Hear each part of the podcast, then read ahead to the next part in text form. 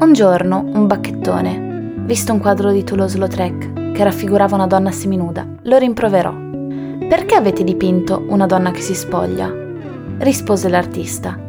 E chi vi proibisce di pensare che si stia vestendo?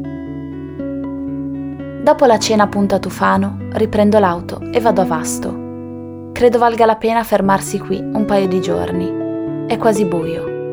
È esattamente quell'ora del giorno in cui tutto diventa azzurro le case, le strade, perfino l'aria. A spezzare questo incanto blu di Prussia, solo gli scogli neri e frastagliati che emergono dall'acqua. Su uno di questi c'è anche una ragazza, la pelle perfetta, illuminata dal riflesso della luna, fusa nel bronzo. Sì, una ragazza.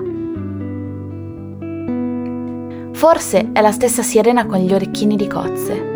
No, non c'è traccia della coda forse una bagnante.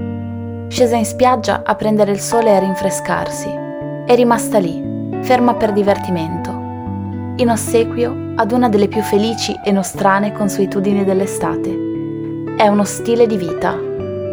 Su un volantino turistico di qualche anno fa si leggeva È la donna che si elegge a naturale emblema, che è chiamata a fare il colore di una spiaggia, a contrassegnare la caratura, a diventarne la signora indiscussa.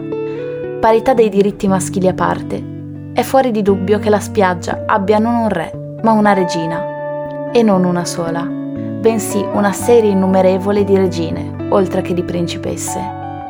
La Bagnante è un monumento dedicato alla potenza creatrice della bellezza femminile.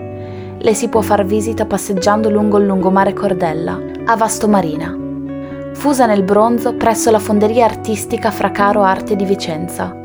È stata realizzata nel 1979 dallo scultore ortonese Aldo D'Adamo. Pesa mezza tonnellata ed è alta 3,60 metri.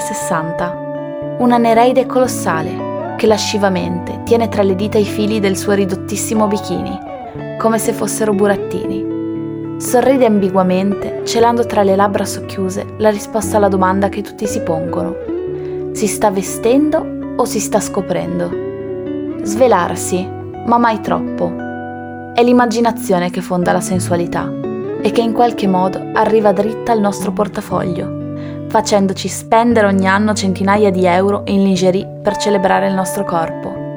Svelarsi, ma mai troppo, tenendo sempre tra le dita i lacci del mistero che, qualche volta, assomigliano a quelli di un bikini.